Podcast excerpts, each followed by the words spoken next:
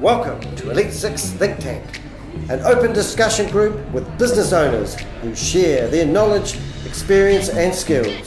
So that's that, and that's about me. So this week's topic was defining customers' expectations. Uh, and I've got to stop sharing that, and I've got to start sharing this. And remember, the idea is if you help me out by putting your comments as you say them in the chat window, then we can build up a pretty good open discussion. So, what is, um, first of all, people's experiences on uh, customers' expectations? I think um, you need to really define if you're doing a piece of work for a client, you you need to summarize exactly what that is and what that entails because there's nearly always going to be a conversation down the track of a difference of opinion or what was asked for sometimes. And so I always like to do a, um, meet with people and understand what they want and then summarize that back to them. So it's and give them you know indicative timeline and other thing that goes with it.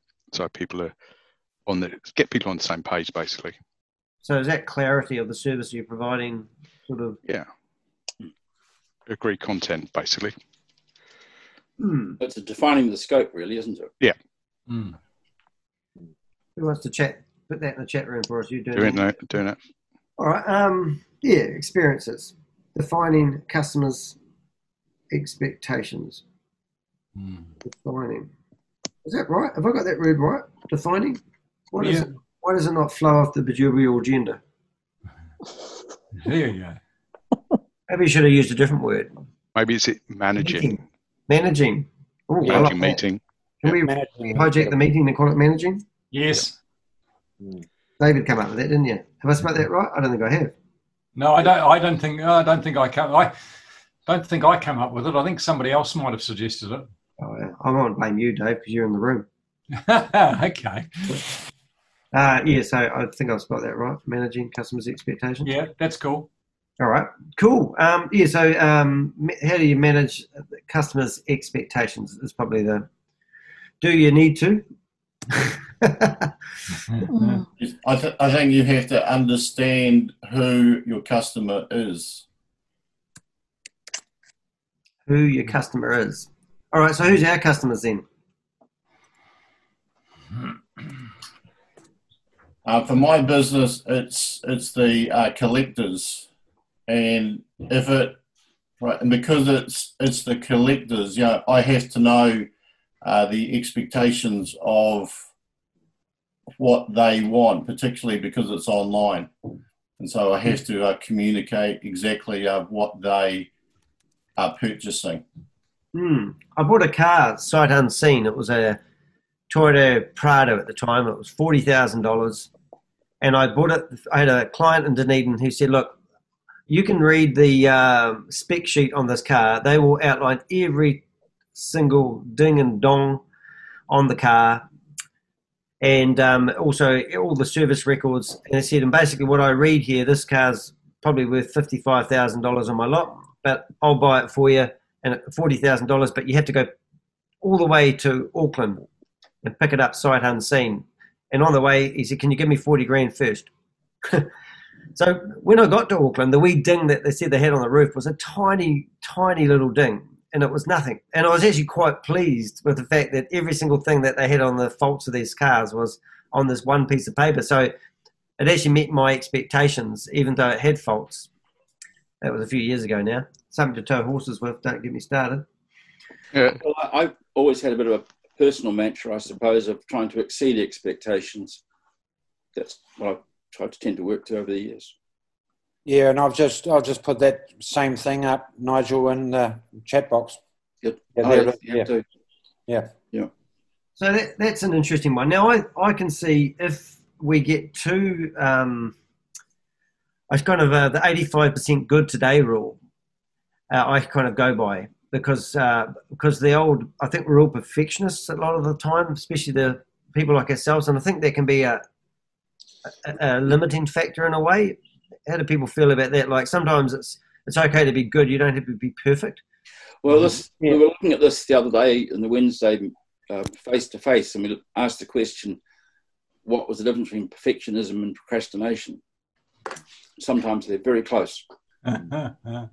But I, I, from my my perspective, if you aim to to um, give a quality service or, or product, um, and it's just part of your business operations, it shouldn't actually be hard. And the difference from being merely adequate to excellent sometimes is only a very small margin, and it doesn't take an extra lot of effort if it's part of what you do and how you operate. I think I'm thinking systems and processes comes to mind because some of the things I do, like I'm talking about putting together some workshops showing people how to set up their own Shopify shops at the moment. Now, to me, that's um, I want to get into all the intricate details and all the important stuff because I think, but you know, it's going to be, um, you know, it's probably going to be a 16-hour tutorial on video. Is that so? Is that a workshop or is that a service? Uh, it'll be it'll be a workshop teaching people how to do it themselves. But you know, I've always told somebody I want to have eight, you know, 16 hours worth of your time, so you can set it up like I would. You know, it's going to be a hard one to get somebody to watch 16 hours worth of video. So I'd have to, and you know what I'm sort of saying? Like, it's so complicated what I actually do and why I do it. Mm. You know, but then uh, probably because it's too big a task, people won't do it. So sometimes perhaps you, you could explain, you know, like the small bit, uh, you know, like the underlying bit, you know, like, and then you know, like uh, the rest of it is, you know, like the next week, you know, like, or the next bit up and up and up, because yeah. you know, I get what you're explaining. You know, there's a lot of um, if you were to teach a person how to public speak, essentially to stand up and speak is the basics. To stand up and communicate the message is the advanced part. Yeah, and, and, and drawing on my past principal background, um, you really have to be able to break tasks down into stages to, to ensure successful learning. So you really need to see, then it becomes modular. So people can work through it in a staged way without getting too um, bogged down. Exactly right. Um, is, um, sorry. sorry. The next step to that is to prioritize, isn't it? Yeah. So somebody told me the perfect number for putting together a workshop is 36 bits of information. And then you break it into, uh, you know, split it. So that's where I get my 16 hours from. It might be a 40 minute workshop on each aspect of each thing, but obviously people scoot forward, but it's going to be a big task anyway.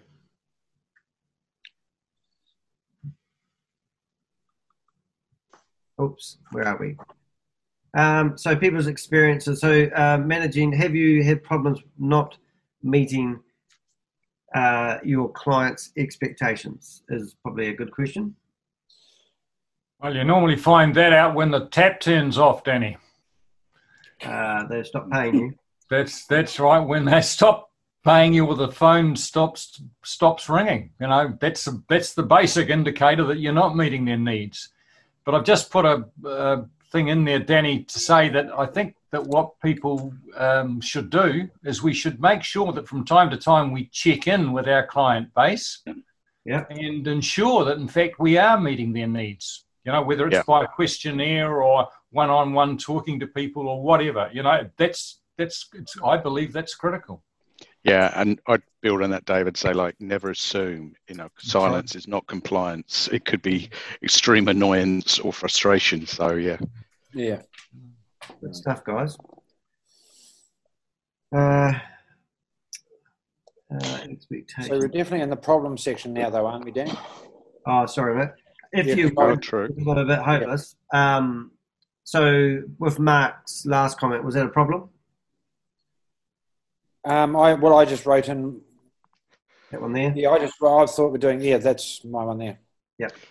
So but just try to put a P in front of it, or um, yeah, that's cool. We can bounce around. If it goes in a different box, just put um, E or P or um, S. Yeah.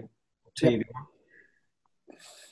And another thing on the problems and going on from that, Mark, is that especially if around the services, if we're offering a service, is very often people don't understand the nature of their own problems or what the problem is that they want to solve. Yeah. And so we've got to be very critical in the way that we we frame the questions and look for the question marks that we need to cover in in that initial client contact. Hmm. Oh, customers, eh? Can you run a business without customers? It's not well, a business. not a customer-based business. You can't, obviously. I wish you could. It'd be quite good, wouldn't it? Following Um, on from Mark's and speaking to the opposite of the topic, knowing when the customer isn't meeting your expectations, knowing when that it's um, you, the shoe's on the other foot, essentially. oh, that's good. I like that. Um, problems. Managing the The customer's problem, expectations. they don't meet your expectations. Yeah. Yeah, and, and we've certainly talked about this before, where you actually have the the problematic client, and what do you do about that? And and I guess the the general conversation in all of those occasions is that you you work hard to sever that relationship and move on to a positive one. Yeah. Letting the customers go. Mm. Yeah. I think um, in the retail with me, it's everything's on the floor at the time, Yeah. and having to um, um, customers' expectations. Um, I have to be able to. They think things aren't going to fit them. Say, for example, without trying things on, and you you know they might be quite big, and you've got to be really careful about how you talk to the customer. That's why I'm not So- a retail man. That makes It's you look quite a- fat. Yeah, does my bum look big on this? or it me, it's too small, and you've just got to gently nudge them into trying it because you actually know your stock, so you know what fits what. And um, and then there's the customers that come back half an hour later and go, "I want my money back because I found something else I want down the street." So how do you manage that kind of expectation? That's a goody one, that one, isn't it? How do Yeah, you it's manage that, Penny? How do I manage it? Well, I have the um, consumer thing beside my counter that you know we don't have to give you a refund because you've changed your mind, basically. Right. um, the, the goods not faulty, um, so we are not obligated to to give you your money back. Yeah. It's and we all go down the street and find we all go down the street and find something else later and think, "Damn, I wish I'd spent my money down there." It's just tough. Like, you know. Yeah. we, yeah, we, yeah, maybe at the warehouse and things like that, but not Mm. in small business. We'll give them a credit Mm. if they really insist. I think, Penny, if I may ask, you're also subject to a sort of profile, aren't you, as well, and, and perception and how you are seen as opposed to how you want to be seen. Yeah, uh, yeah, yeah. Most of these customers are travelling through. Um, Oh, but we, I mean, I'm usually, I'm really, I will be reasonable. I mean, if they want to, if they want a credit, that's fine, and I can keep that open for them to use, you know, for six months, that sort of thing. Mm. Um, I have um, with their online shops, uh, people ring me up and demand that I give them a refund. And I say, well, actually, I've actually paid to have you as a customer because I've paid for Google advertising.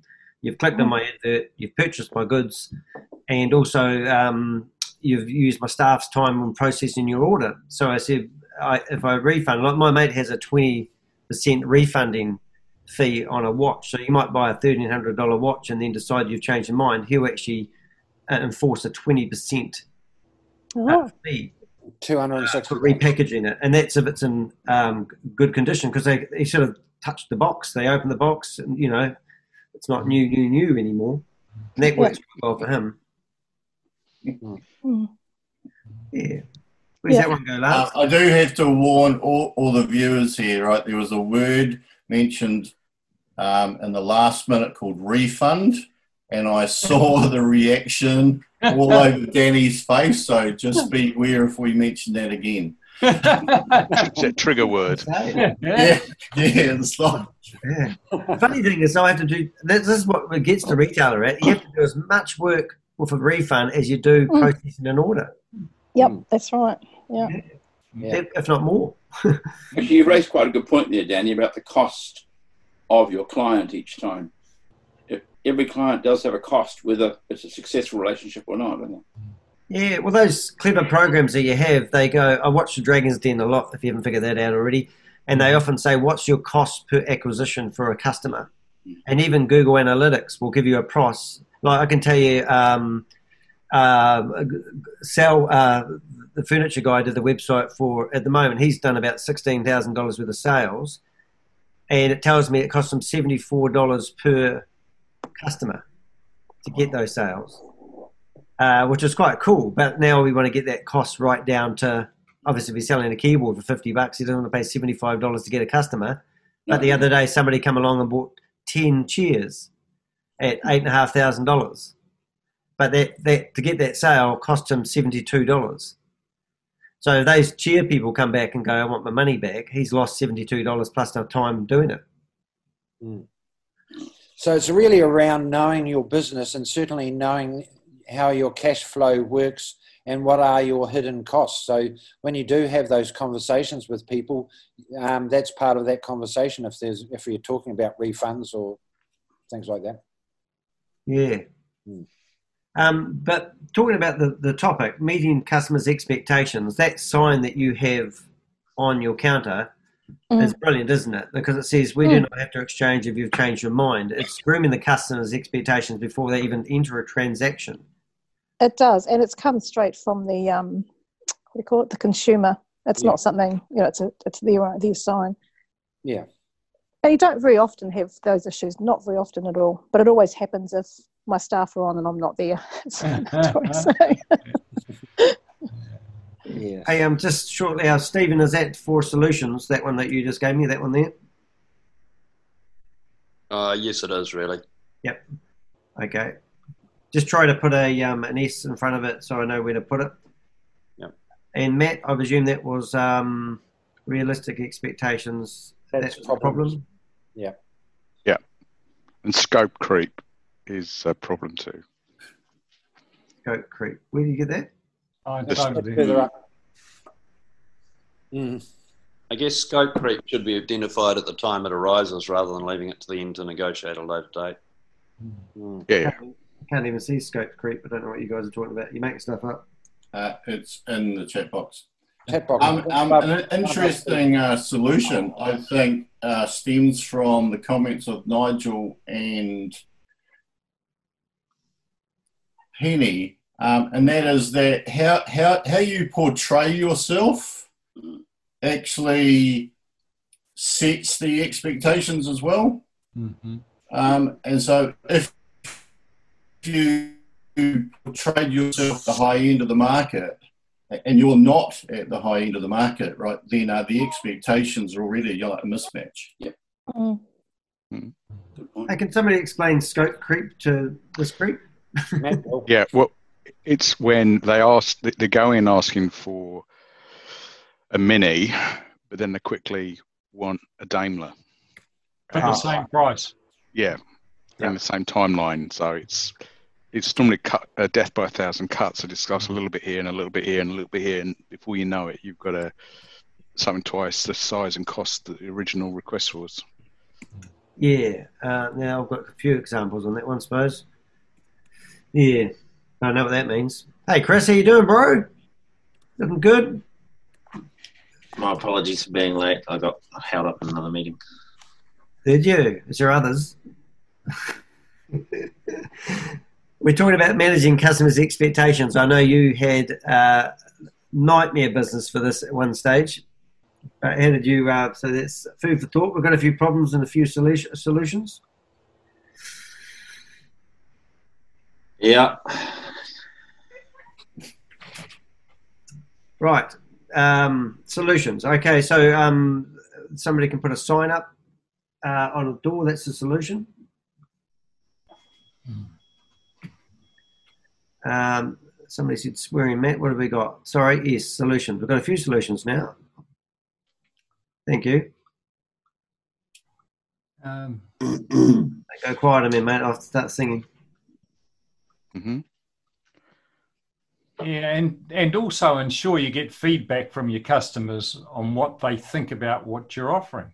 I like that. Cute. Matt sent me a survey to do, Matt. Um, I think I have got it my inbox with my other thousand emails. but it's uh, unfortunately sometimes I think the people that have the time to fill out forms um, you, you know, uh, how do I put that? Um, I always Excellent struggle. time management. Yeah, and it's, I look at it and go, "Oh my god!" Any form to me is like horrific. I know. So I mean, you might get feedback from the people that used to doing forms. Yeah, uh, I do mean to do it. Feedback. Yeah, well, it's interesting because I deal with a lot of people, and um, I use a form obviously to get information. And those who respond and those who don't respond, there's a correlation to how their businesses are. Yeah. Yep. Danny, I'm just saying, just saying. Oh, yeah, yeah, yeah. God, it's so funny at the moment. Uh, It's like um, I don't want to make this about me, but I will anyway. It's like we have been working around the clock trying to get better systems and um, processes, and we've got a continuous flow of, of inquiries coming in like a force. And I've just focused on um, fixing the problem rather than doing the work. And now we're starting to catch up. And now it, you know but it's sort of an old 22 really. Uh, you know like uh, we've got automated if people write us the same message 10 times we have an automated automated re- response that goes back. Now when i'm writing a message will, if they've said this there's a button i can click and, and say that and say that and say that. And it's just amazing what we can potentially do. So it's like writing a bot to um, and then learning from all your experiences and uh, having a, a beautiful email written that took you literally 15 seconds rather than a 15 minute thought pattern. So rather than looking at the 200 emails in the inbox going, oh, I've- I better go answer them first, I've just said, forget about them. Let's fix the problem.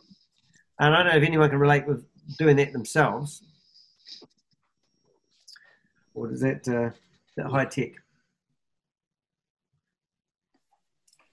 Uh, incredibly high tech. I would have a problem around the customer expectations. For example, um, if I went into a person's house to buy their estate and it was incredibly high end and it's not my market, right, then A, I'm not going to buy it. Uh, which mean if I was advertising in a way that was broad, uh, then I'm misleading um, potential. Well, I'm misleading the public in, into believing I can help them. Yeah. Would you take their money? Yeah, because that, that Rob can breed, you know, downstream um, frustration from the client's perspective, can it? Yeah, yeah, yeah. And also, yeah, if I walk into that house, yeah, and I go, "Oh my God, I'm in the wrong place. I have to get out of here," because you know, like their expectations are obviously miles out of my league. Uh, then I walk out and I'm not happy either. Hmm. And so, you know, work out uh, your um, your advertising spiel, you know, like, or your uh, promotion, you know, like to hit the right target. Yeah. Yeah. So that, that would This goes be, back to um, perceptions, doesn't it? Yeah. How your um, customer perceives you as opposed to how you want to be seen, isn't it? Getting that, getting that right. Yeah. It's knowing knowing the customer that you actually want. Like, yeah, if it, if if the customers are high end customers, then that's who you're advertising. That's who you're chasing. But if if you don't want uh, budget customers, or price sensitive ones, or um, uh, ones that are too busy, then you don't chase them. Don't advertise to them. yeah. Yes, also know the customer you've got as opposed to the one you want. Yeah. Yeah, Yeah. And it's, it's good to have stretch of goals and objectives and that sort of thing, but I think it's a road to misery if you oversell your capabilities because then that leads to under delivery, which leads to destroying your reputation. You know, you've hard earned. So, yeah, we will always push the boundaries a wee bit if it's something new, but it's got to be realistic that, yeah, you can achieve that task in that time and that price.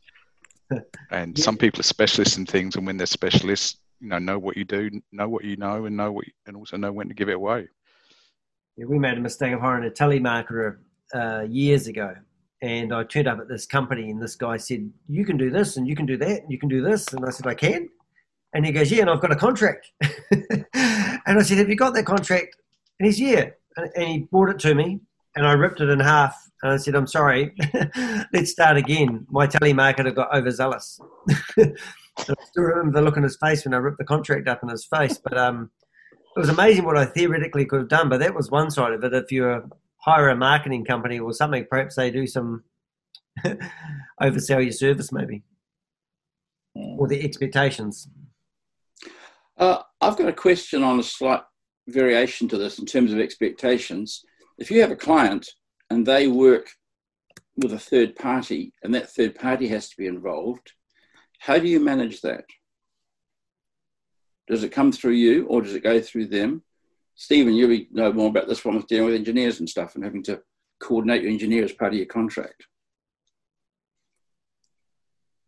I guess there's different ways you can set set up those contracts. You can you can coordinate in them and not take a fee.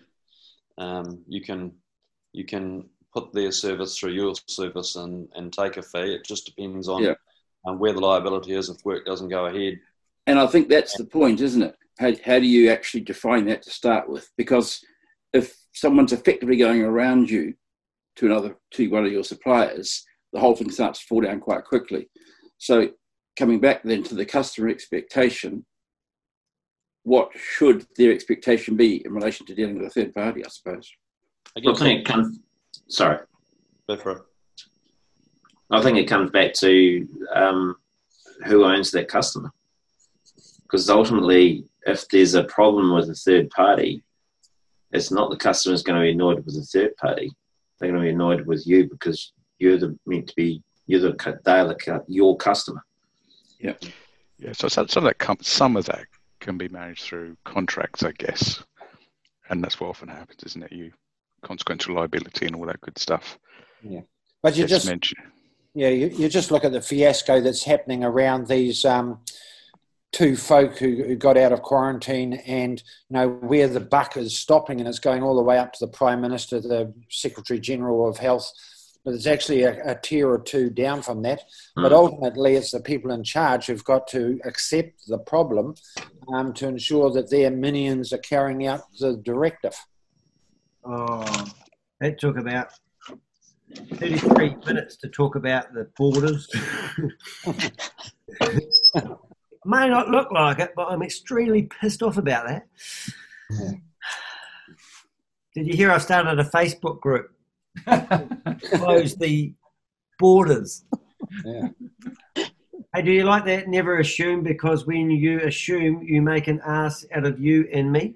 Mhm. Yeah, Mm. Yeah. It's good. Mark, where was that one going?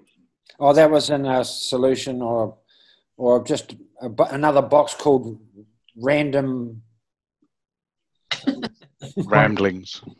random Mark's ramblings. I guess that's the deliverables of your team. You know, you need for their expectations. You need to understand the team and the process, and who within that team structure is going to deliver what, and how, and who engages and who coordinates and who's responsible. So I guess, as as you say, who who owns the client is sort of obligated to to put the deliverables of themselves and all all third parties involved and what the process and, and goals would be to achieve that. This thing is something Penny said earlier on this week. You were talking about hiring staff. Yes. So there's another uh, expectations. Like, you know, how do you? I know Steve's got staff, and probably a few others of you haven't, maybe. But, um, Staff. It's uh, meeting, uh, giving them their expectations is probably an interesting one as well. Like, do- can I turn up at quarter past eight instead of eight o'clock for work and all that sort of stuff, or it's know, interesting. It's very interesting. Yeah.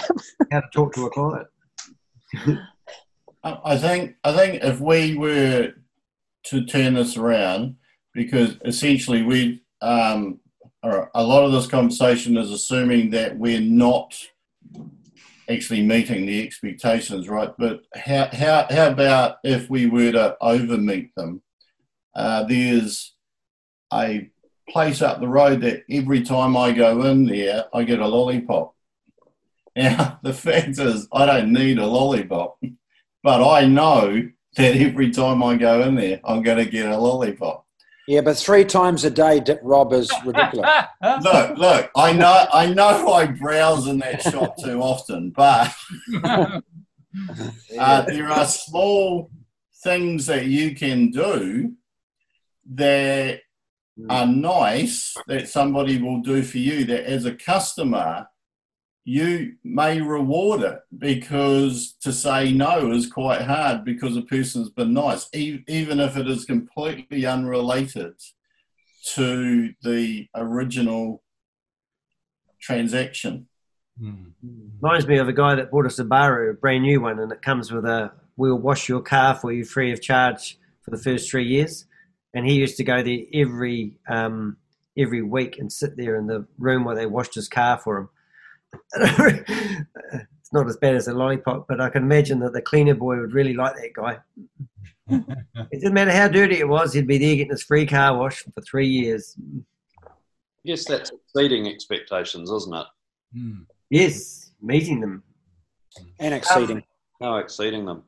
Yeah. it's also perhaps that at the time that the owner of the Subaru takes the car in to get, you know, like washed, you know, like all of the ads around, you know, like all of the new Subarus are, you know, able to be seen. Mm. Yeah, that's that is another way of looking at it. While you're waiting in the showroom, yeah. Yeah. yeah. another way of staying in touch with your clients, isn't it, really? Yeah, you, are a captive client if you're in there, and uh, the salesman will love to approach you. Yeah.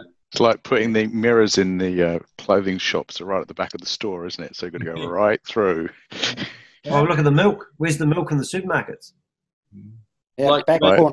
like being a fish and not expecting the bait, but there's a hook underneath it. well, I love the sayings, guys. We're getting really good. The juices are starting to flow now. I think um, customers with retail that customers expect to be greeted when they come in, just a nice friendly hello, how are you today, um, rather than being ignored.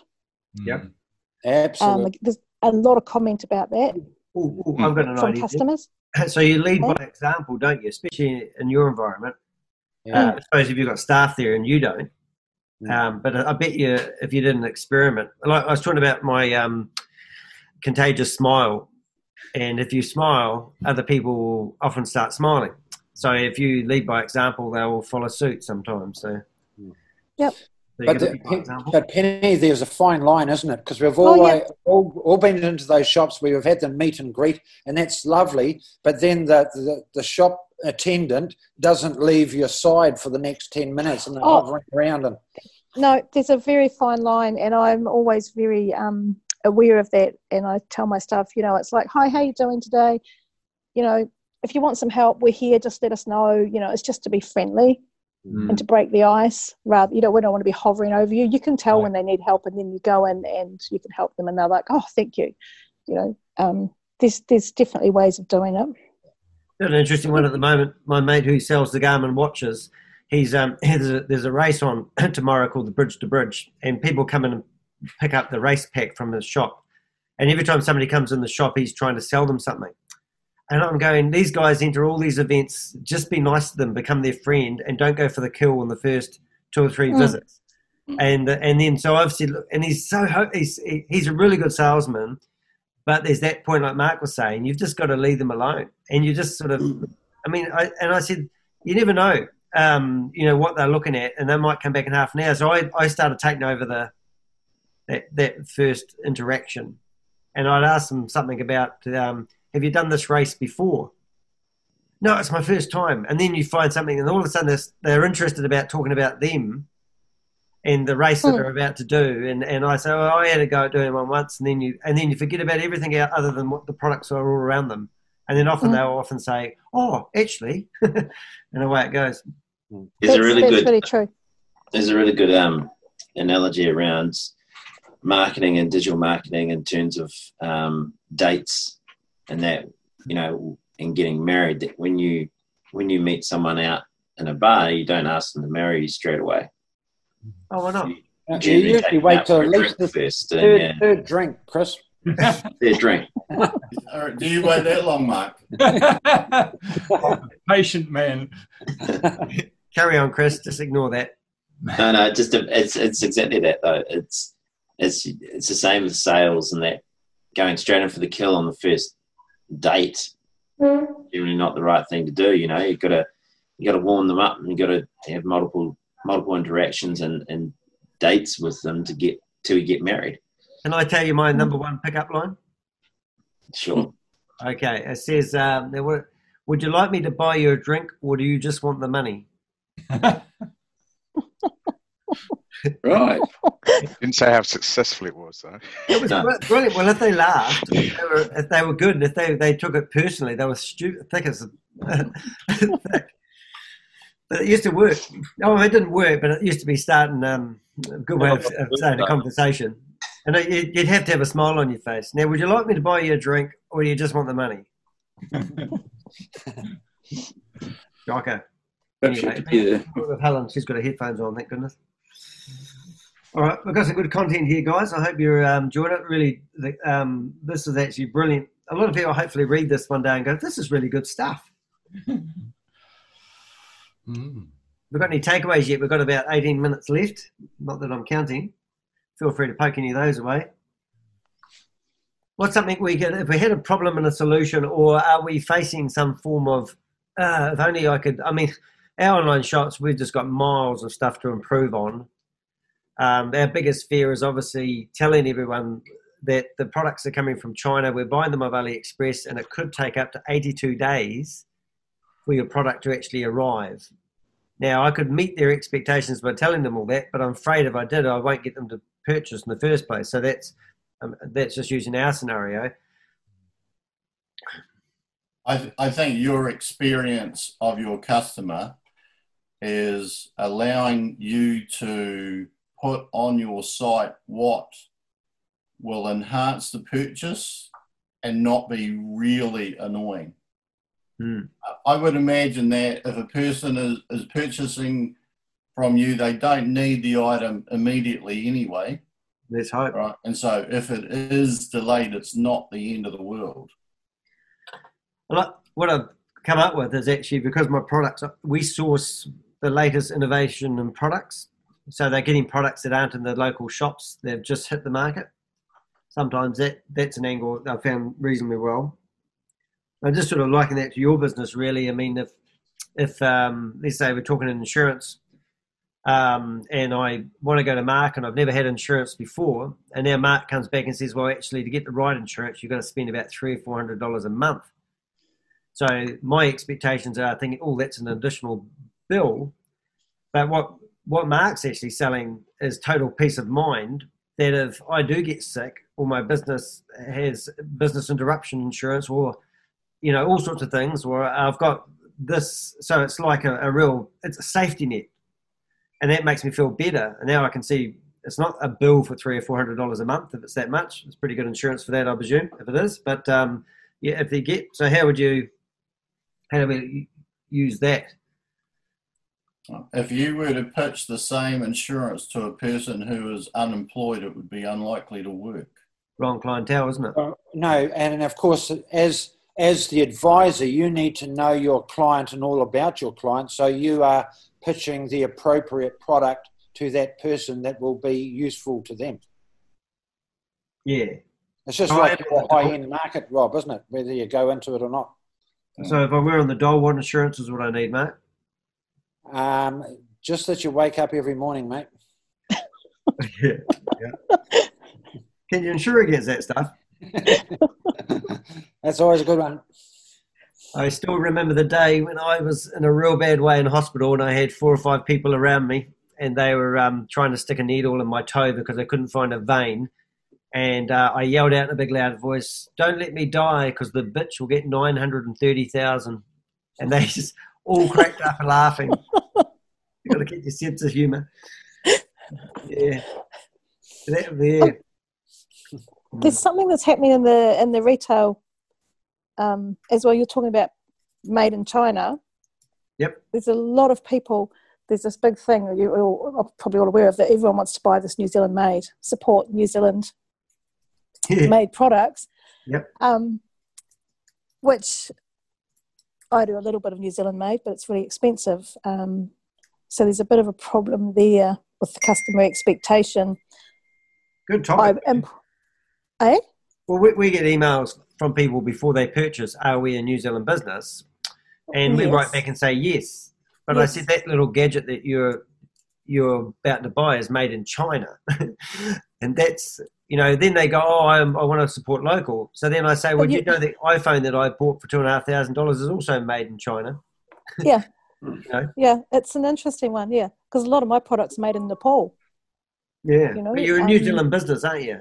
I'm New Zealand homegrown business, and Yeah. I'm pushing now.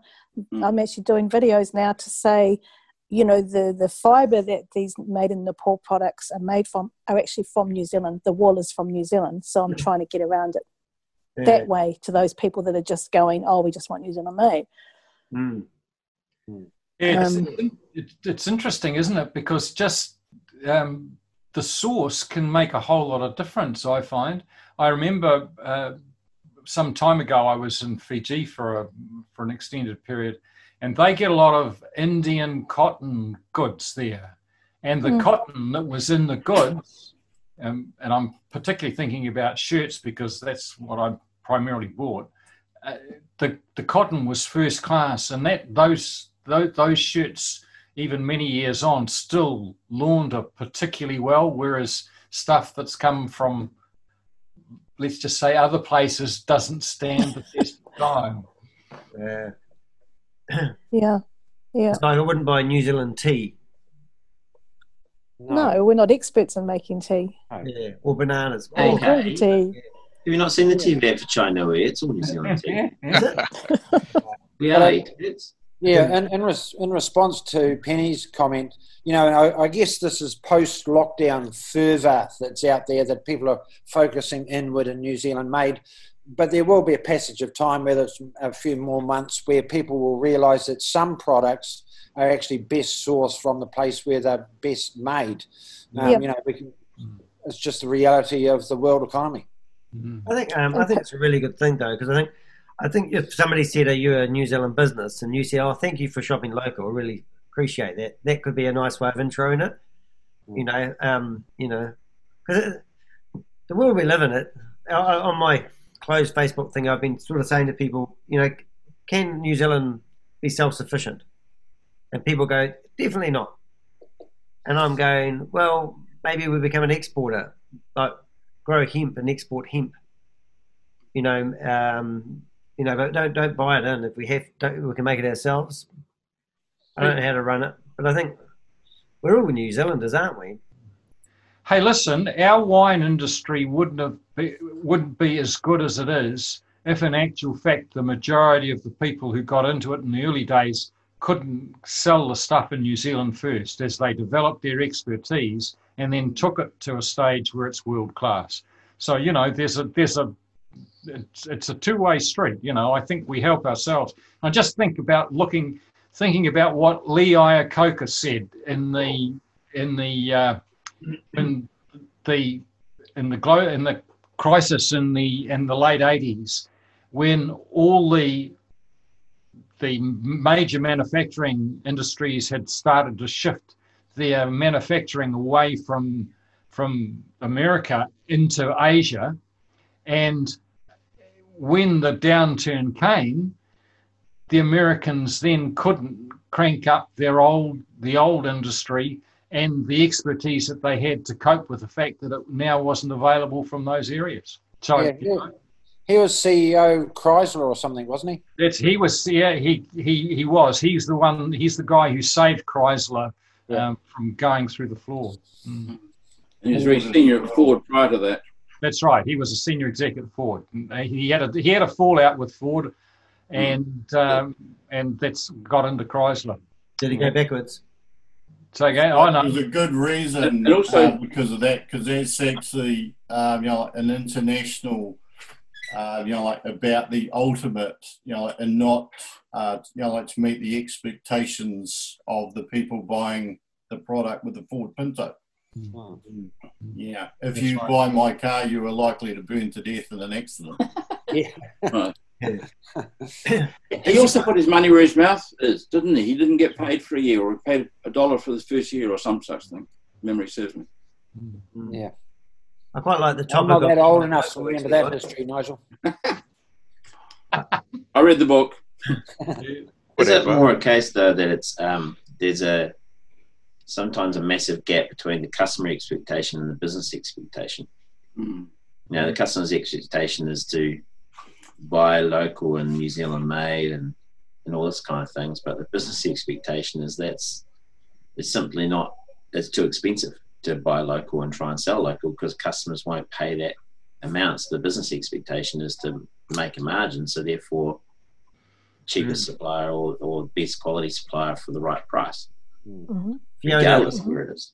Fiona, the chocolate lady, was talking about that on Wednesday. Actually, she said uh, people were asking if her products are organic and point of difference and all this sort of carry on and the packaging and it just goes on and on and on. She said, but she doesn't uh, buying organic. Uh, no, what do they call it? Oh, free trade products. She said it's actually in some cases not better for the the greenie to do that if you don't know the full history of the product and where it's sourced from because of the hoops that they have to jump through to get to that status. And I Mm. thought that's that's kind of what you're sort of saying. It's like if you look at the, some of these new products that come onto the market and they've got the packaging, uh, they break down into the environment, uh, and um, you know they're gluten free, dairy free, everything free, you know. But then the product's not really that great, and it's not a good business model, or whatever. You know, it's hard to make a business model out of doing everything, ticking all the boxes Mm. but you know, I find that hard as well. I mean, like uh, I've got one lady I used to work with who used to hate airplanes, and every time we went on a flight somewhere, she'd frown at us, and we go, and she goes, "Oh, you're just killing the planet," and I'm going, "Well." Yeah, that's okay. Then we'll, we'll I'll use a rowboat and paddle over the Atlantic with the goods. I don't know. That's um. I think an interesting, uh, you know, like small point arriving out of here um, is that you are able to manage the expectations right, if you educate your customer. Yeah. Mm. There's Yeah, also I a big guess- expect. Sorry. Sorry. And I guess that's Oh, you got just part of the. let Penny go. No, Wait, no, sorry. you're right. It's all right. But I was just going to say, um, um, there's a big expectation with customers too these days. With what I do, that things are they do they want the ethically sourced, you know, the, the no slave labor, all that kind of thing. That I have to be really mindful of, and I, you know, I I can tell the stories and show what I do, but there's a lot of that going on too. Mm, I mean, everyone wants that until you tell them the price it's associated with. Exactly. Yeah, yeah. Are That's exactly right. to pay Yeah. for that, though? That's the question, isn't it? There are some moral, moralists amongst us, Chris, who will pay a little bit extra for that peace of mind. Yeah, a little I- bit. uh, I'm not saying that a little bit extra will be against, but there's a lot of people that, or a lot of that doesn't add a little bit extra, adds quite a bit extra to the end cost. It And does, suddenly, if you put does. that out in front of them, they go, "Oh no, well, what's another option?" Yeah. And I find the less you charge, the more they want as well, which is really strange. Yeah, but a classic example is the organics in the supermarkets, isn't it? Where people can Mm. make the choice whether they want to pay more for the organic stuff or pay pay for the standard uh, produce from from the agricultural sector. And that's the same in the clothing too. We have organic clothing with a higher price. People are paying it now. Mm. They're Yeah. actually, they are, yeah, Yeah. yeah. But then I cut out the middleman, so I'm importing and getting it all made myself. So you know, there's a bit more room Increases for me to play with. Yeah, But the label itself is no longer sufficient. You know, you need to you need to verify the the the whole source and and Mm. of of the uh, classification. So you need certification. So much more now. People want to know not that it's just organic, but where is it growing? How far does it come? What's the basis of it? Yeah, and that- that it's not made in a sweatshop somewhere in the back of Mm. India. Even well then you visit you visit your factories when you go away. It's Hope you didn't fly over there. No, I rode. I got a kayak, and then I had to go. Yeah. I had to trek for, for miles because it's up in the Himalayas. Oh, that brilliant. wasn't made from petroleum plastics. Yeah. Pardon? a lot of The I hard mean, you know, I mean, when I went to Bangladesh and India over in China for, for Meadow, I just noticed in three different countries, and there were three different countries because uh, China could hide their rubbish better, and the, the, their economy could, you know, do a lot more than Bangladesh, who couldn't bury their rubbish. You know, Mm. and then you you look at one country, and you know, and you realise the whole world's pretty fubared up, really, when it comes to a lot of things. Mhm. You know, and Yep. to make a change, I, I couldn't figure any way to make a change in any of those countries.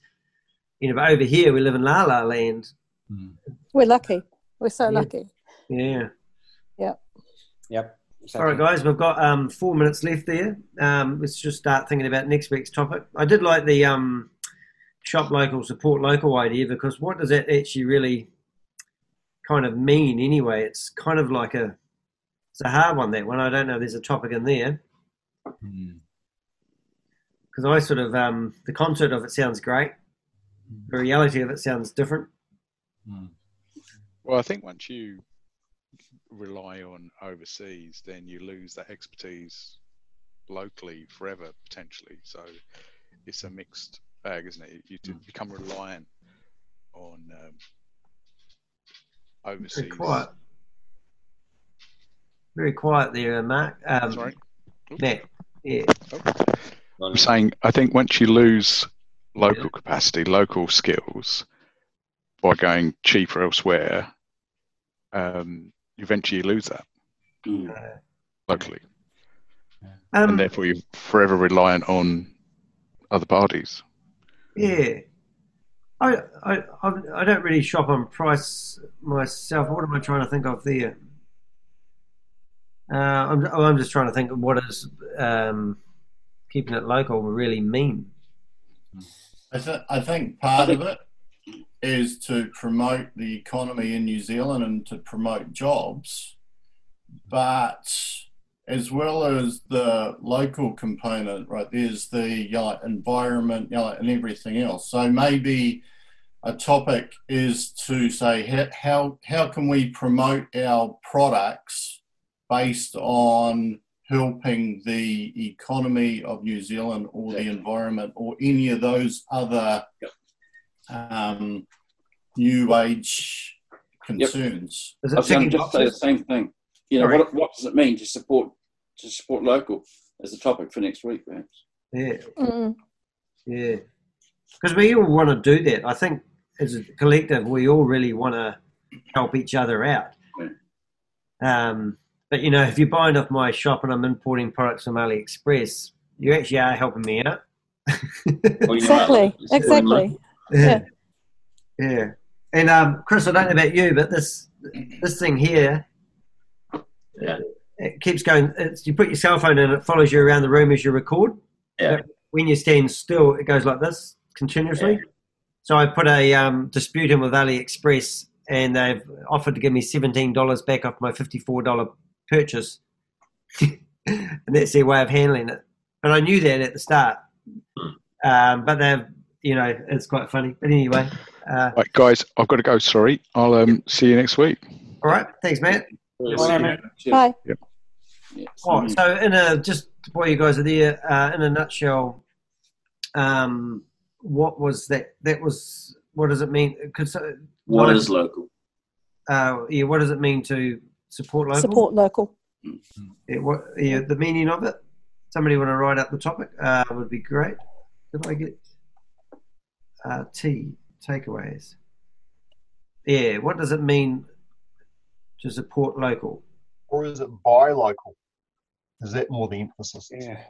Or is it in local? Well, buy local, what does it mean for you? Because as Penny was illustrating, um, there are different things that are featuring. You see, and, and I'm I'm not selling products that necessarily that are local. For instance, in my uh, line of work, No, not at all. Insurance is all backed overseas, isn't it? So Yeah, What about the yeah, I, I think support's the better word myself. Just yeah. support it. yeah? I'm into that. Um, I'm just trying to make that bigger so it can come up on the screen. There we go. Um, so what's the nice words for that? So it's not su- support local. Yeah, that's right. That's go. What does it mean to support local? Yep, that's it. Yeah. All right. Yeah, that'll. That's really good, guys. All right. So um, I'll just sort of finish this off. I hope I did record that after all that. was recording. Uh, I just want to say, if you are listening to our podcast, thanks for tuning in. We are Elite Six, uh, a business family that want to who share their experience, knowledge, and skills. You can read more about us on our website at elite6.co.nz. And hopefully, you'll tune in next week for our next week's topic What does it mean to support local?